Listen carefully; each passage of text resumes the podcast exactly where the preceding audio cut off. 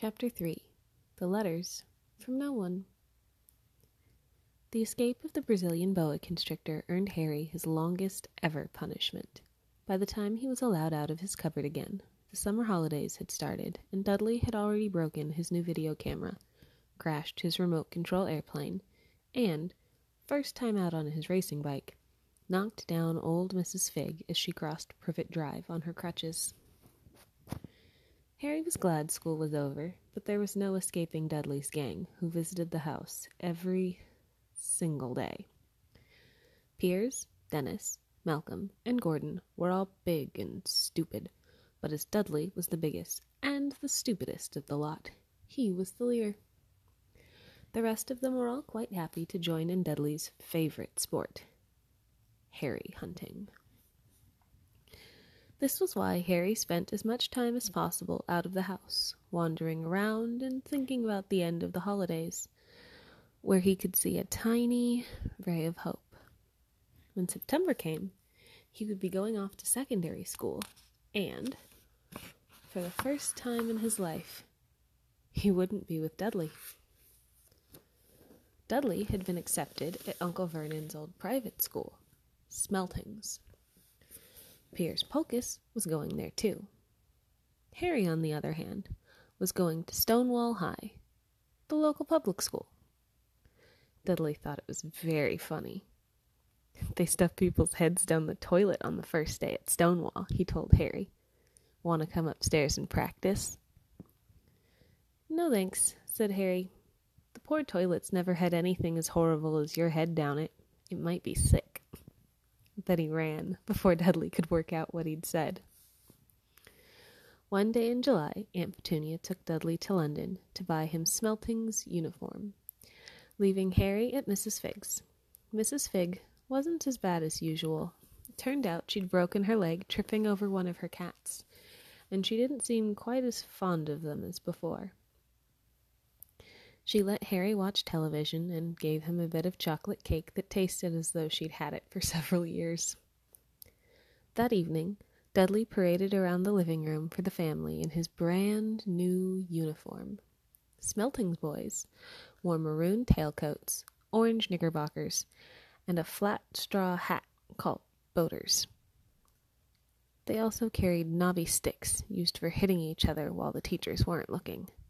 This was supposed to be good training for later in life.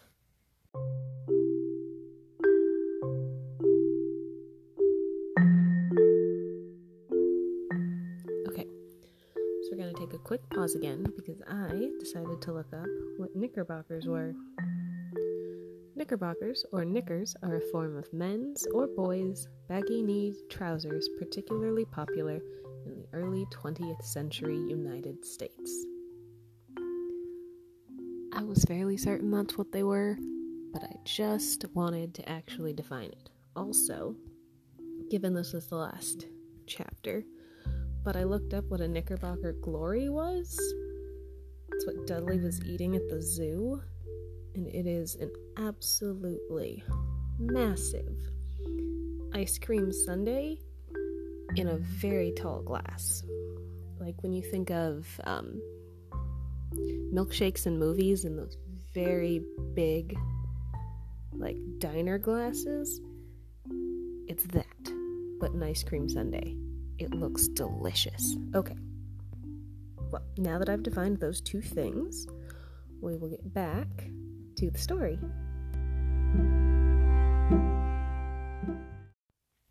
As he looked at Dudley in his new knickerbockers, Uncle Vernon said gruffly that it was the proudest moment of his life. Aunt Petunia burst into tears and said she couldn't believe it was her Ickle Duddykins who looked so handsome and grown up. Harry didn't trust himself to speak.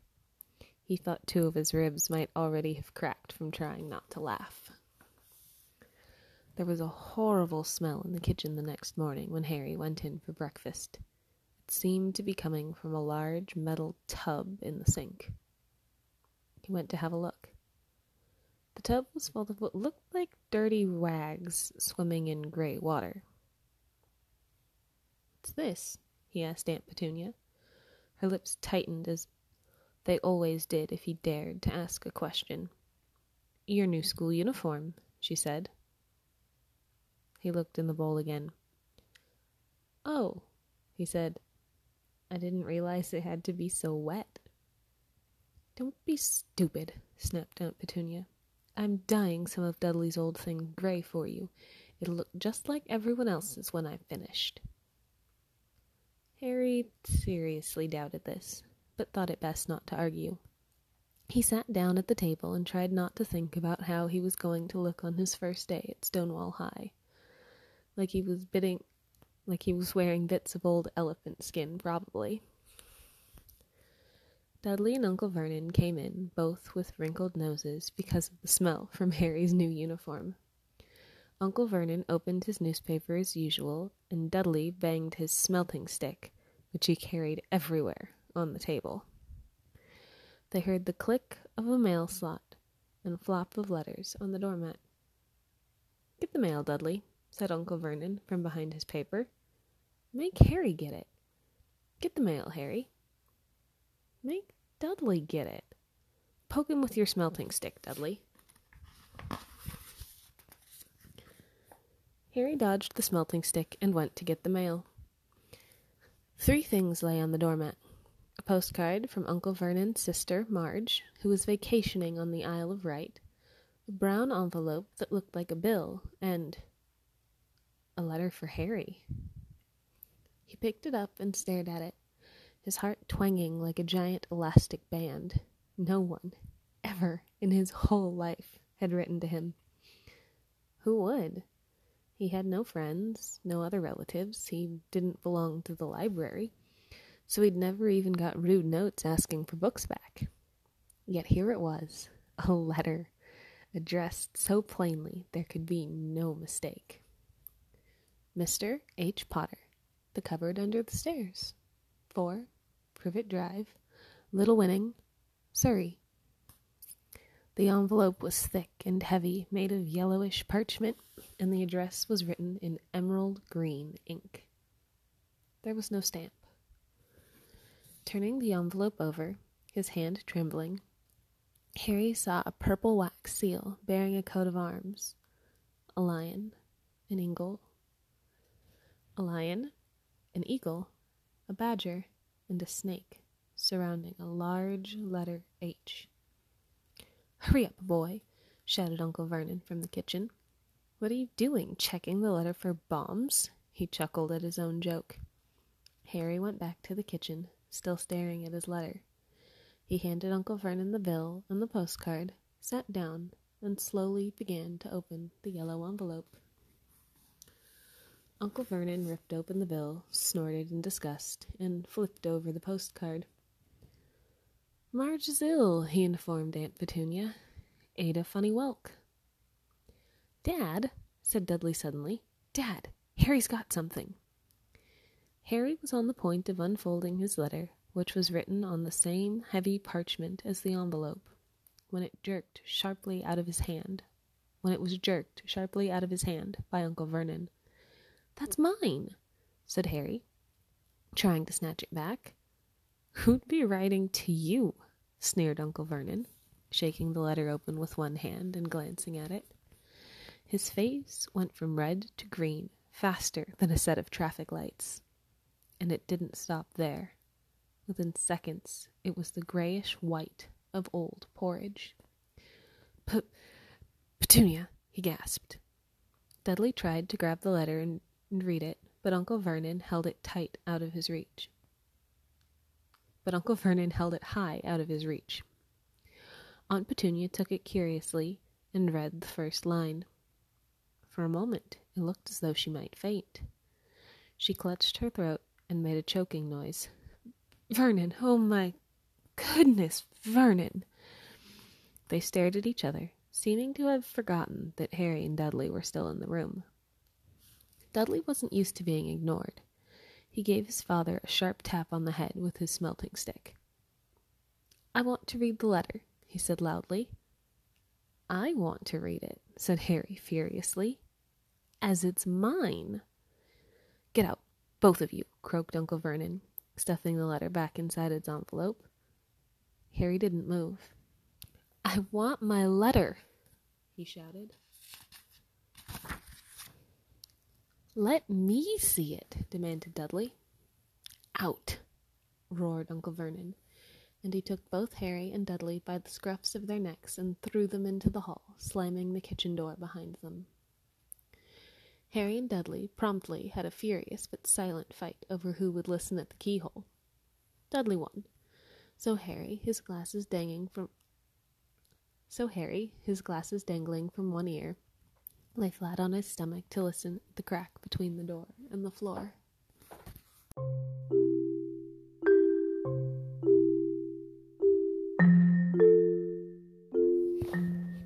My curiosity got the better of me, and I had to look up what a whelk was. Apparently, it's a term applied to several different types of sea snails, and they taste similar to clams.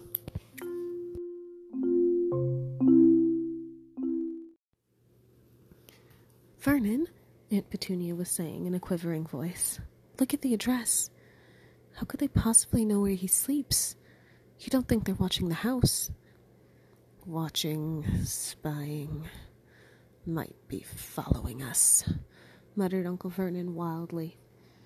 But what should we do, Vernon? Should we write back? Tell them we don't want. Harry could see Uncle Vernon's shiny black shoes pacing up and down the kitchen.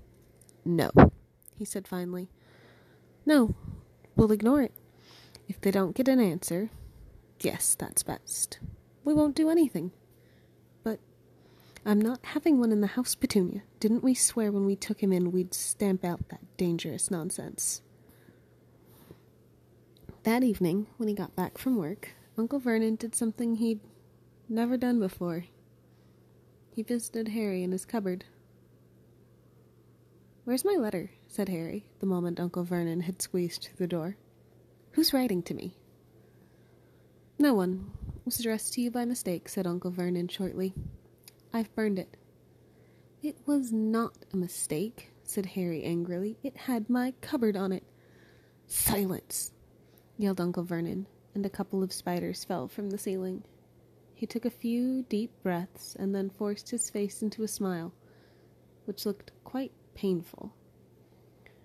Er, yes, Harry. About this cupboard. Your aunt and I have been thinking. You're really getting a bit big for it. We thought it be we thought it might be nice if you moved into Dudley's second bedroom. Why? Said Harry. Don't ask questions, snapped his uncle. Take the stuff upstairs now. The Dursleys' house had four bedrooms one for Uncle Vernon and Aunt Petunia, one for visitors, usually Uncle Vernon's sister, Marge, one where Dudley slept, and one where Dudley kept all the toys and things that wouldn't fit into his first bedroom. It only took Harry one trip up the stairs to move everything he owned from the cupboard to his room. He sat down on the bed and stared around him. Nearly everything in here was broken. The month old video camera was lying on top of a small, working tank Dudley had once driven over the next door neighbor's dog. In the corner was Dudley's first ever television set, which he'd put his foot through when his favorite program had been cancelled. There was a large bird cage, which had once held a parrot that Dudley had swapped at school for a real air rifle, which was up on a shelf with the end all bent because Dudley had sat on it. Other shelves were full of books. They were the only things in the room that looked as though they'd never been touched. From downstairs came the sound of Dudley bawling at his mother. I don't want him in there. I need that room. Make him get out. Harry sighed and stretched out on the bed. Yesterday, he'd have given anything to be up here. Today, he'd rather be back in his cupboard with that letter than up here without it. Next morning at breakfast, everyone was rather quiet. Dudley was in shock. He'd screamed, whacked his father with his smelting stick, been sick on purpose, kicked his mother, and thrown his tortoise through the greenhouse roof and he still didn't have his room back.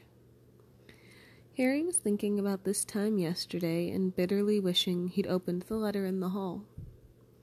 Uncle Vernon and Aunt Petunia kept looking at each other darkly. When the mail arrived, Uncle Vernon, who seemed to be trying to be nice to Harry, made Dudley go and get it. They heard him banging things with his smelting stick all the way down the hall. Then he shouted, There's another one! Mr. H. Potter, the smallest bedroom, 4 Privet Drive. With a strangled cry, Uncle Vernon leapt from his seat and ran down the hall, Harry right behind him. Uncle Vernon had to wrestle Dudley to the ground to get the letter from him, which was made difficult by the fact that Harry had grabbed Uncle Vernon around the neck from behind. After a minute of confused fighting, in which everyone got hit a lot by the smelting stick, Uncle Vernon straightened up, gasping for breath, with Harry's letter clutched in his hand. Go to your cupboard. I, I mean your bedroom, he wheezed at Harry. Dudley, go. Just go. Harry walked round and round his new room. Someone knew he had moved out of his cupboard, and they seemed to know he hadn't received his first letter. Surely that meant they'd try again. And this time he'd make sure they didn't fail. He had a plan. The repaired along the repaired alarm clock rang at six o'clock the next morning. Harry turned it off quickly and dressed silently. He mustn't wake the Dursleys. He stole downstairs without turning on any of the lights. He was going to wait for the postman on the corner of Privet Drive and get the letters for number four first. His heart hammered as he crept across the dark hall towards the front door. Ah! Harry leapt into the air. He'd trodden on something big and squishy on the doormat. Something alive. Lights clicked on upstairs, and to his horror, Harry realized that the big squishy something had been his uncle's face. Uncle Vernon had been lying at the foot of the front door in a sleeping bag, clearly making sure that Harry didn't do exactly what he'd been trying to do. He shouted at Harry for about half an hour and then told him to go make a cup of tea. Harry shuffled miserably off into the kitchen, and by the time he got back, the mail had arrived right into Uncle Vernon's lap. Harry could see three letters addressed in green ink. I want, he began, but Uncle Vernon was tearing the letters into pieces before his eyes. Uncle Vernon didn't go to work that day. Harry stayed at home. He stayed at home. Sorry. He stayed at home and nailed up the mail slot. See, he explained to Aunt Petunia through a mouthful of nails, if they can't deliver them, they'll just give up. I'm not sure that'll work, Vernon. Oh, these people's minds work in strange ways, Petunia.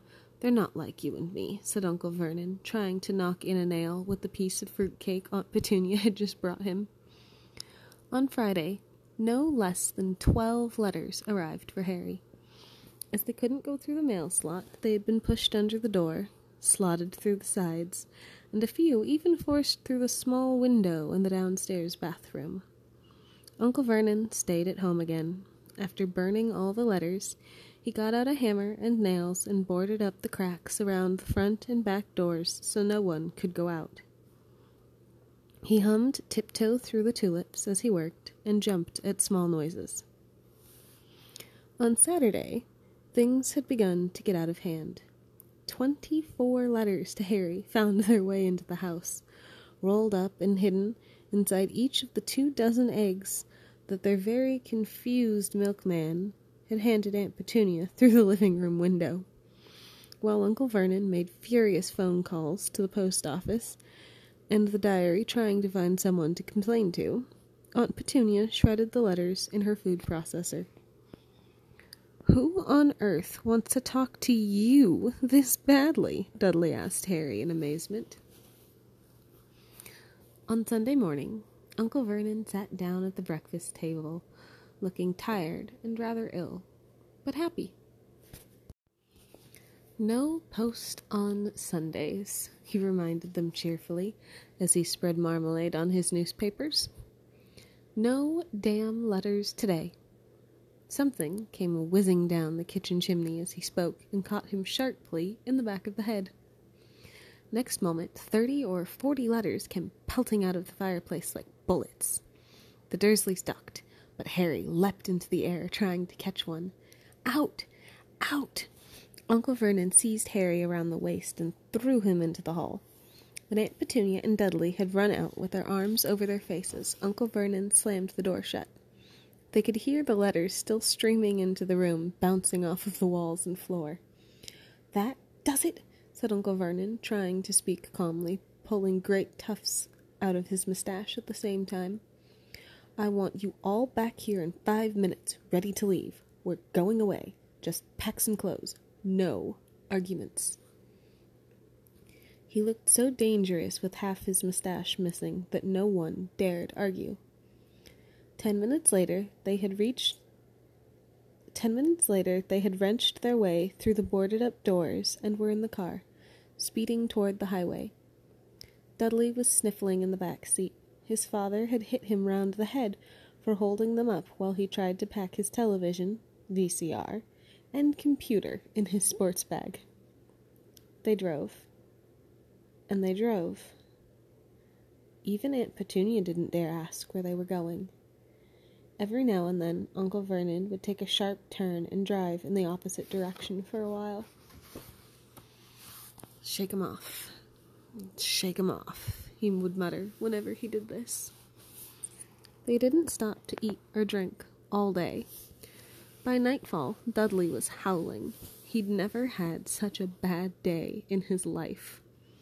He was hungry. He'd missed five television programs he'd wanted to see, and he'd never gone and he'd never gone so long without blowing up an alien on his computer. Uncle Vernon stopped at last outside a glooming looking hotel on the outskirts of a big city.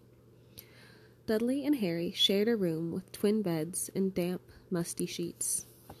Dudley snored, but Harry stayed awake, sitting on the window sill, staring down at the lights of passing cars and wondering. They ate stale cornflakes and cold tinned tomatoes on toast for breakfast the next day. They had just finished when the owner of the hotel came over to their table. Excuse me, but is one of you Mr. H. Potter? Only I got about a hundred of these at the front desk. She held up a letter so they could read the green ink address. Mr. H. Potter, Room 17, Railview Hotel, Cokeworth. Harry made a grab for the letter, but Uncle Vernon knocked his hand out of the way. The woman stared. I'll take them, said Uncle Vernon, standing up quickly and following her from the dining room. Wouldn't it be better just to go home, dear? Aunt Petunia suggested timidly, hours later. But Uncle Vernon didn't seem to hear her. Exactly what he was looking for, none of them knew. He drove them into the middle of a forest, got out, looked around, shook his head, got back in the car, and off they went again. The same thing happened in the middle of a plowed field, halfway across a suspension bridge, and at the top of a multi level parking garage. Daddy's gone mad, hasn't he? Dudley asked Aunt Petunia, dully, late that afternoon. Uncle Vernon had parked at the coast, locked them all inside the car, and disappeared. It started to rain. Great drops beat on the roof of the car. Dudley sniveled. It's Monday, he told his mother. The great Humberto's on tonight. I want to stay somewhere with a television. Monday. This reminded Harry of something. If it was Monday, and you could usually count on Dudley to know the days of the week because of television, then tomorrow, Tuesday, was Harry's 11th birthday. Of course, his birthdays were never exactly fun. Last year, the Dursleys had given him a coat hanger and a pair of Uncle Vernon's old socks. Still, you weren't eleven every day. Uncle Vernon was back, and he was smiling. He was also carrying a long, thin package and didn't answer Aunt Petunia when she asked what he'd bought. Found the perfect place, he said. Come on, everyone out. It was very cold outside the car. Uncle Vernon was pointing at what looked like a large rock way out at sea. Perched on top of the rock was the most miserable little shack you could imagine. One thing was certain there was no television in there. Storm forecast for tonight, said Uncle Vernon gleefully, clapping his hands together, and this gentleman's kindly agreed to lend us his boat. A toothless old man came ambling up to them, pointing with a rather wicked grin at an old rowboat bobbing in the iron gray water below them. I've already got us some rations, said Uncle Vernon, so all aboard. It was freezing in the boat. Icy sea spray and rain crept down their necks, and a chilly wind whipped their faces. After what seemed like hours, they reached the rock, where Uncle Vernon, slipping and sliding, led the way to the broken down house. The inside was horrible. It smelled strongly of seaweed. The wind whistled through the gaps in the wooden walls, and the fireplace was damp and empty. There were only two rooms. Uncle Vernon's rations turned out to be a bag of chips each and four bananas. He tried to start a fire, but the empty chip bags just smoked and shriveled up. Could do with some of those letters now, eh? he said cheerfully. He was in a very good mood. Obviously, he thought nobody stood a chance of reaching them here in a storm to deliver mail.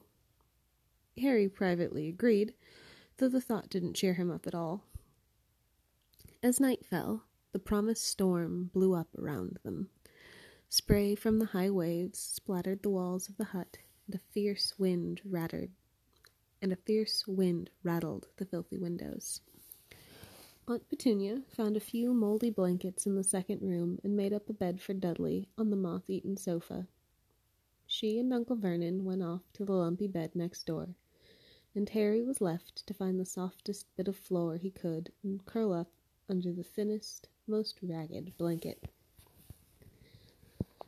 The storm raged more and more ferociously as the night went on. Harry couldn't sleep. He shivered and turned over, trying to get comfortable, his stomach rumbling with hunger.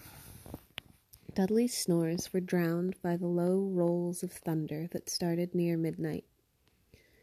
The lighted dial of Dudley's watch, which was dangling over the edge of the sofa on his fat wrist, told Harry he'd be eleven in ten minutes' time. He lay and watched his birthday tick nearer wondering if the Dursleys would remember it all, wondering where the letter writer was now. Five minutes to go. Harry heard something creak outside. He hoped the roof wasn't going to fall in, although he might be warmer if it did. Four minutes to go. Maybe the house in Privet Drive would be so full of letters when they got back then he, that he'd be able to steal one somehow. Three minutes to go.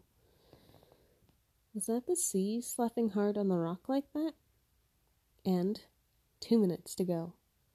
What was that funny crunching noise? Was the rock crumbling into the sea? One minute to go, and he'd be eleven. Thirty seconds. Twenty. Ten. Nine. Maybe he'd wake Dudley up just to annoy him.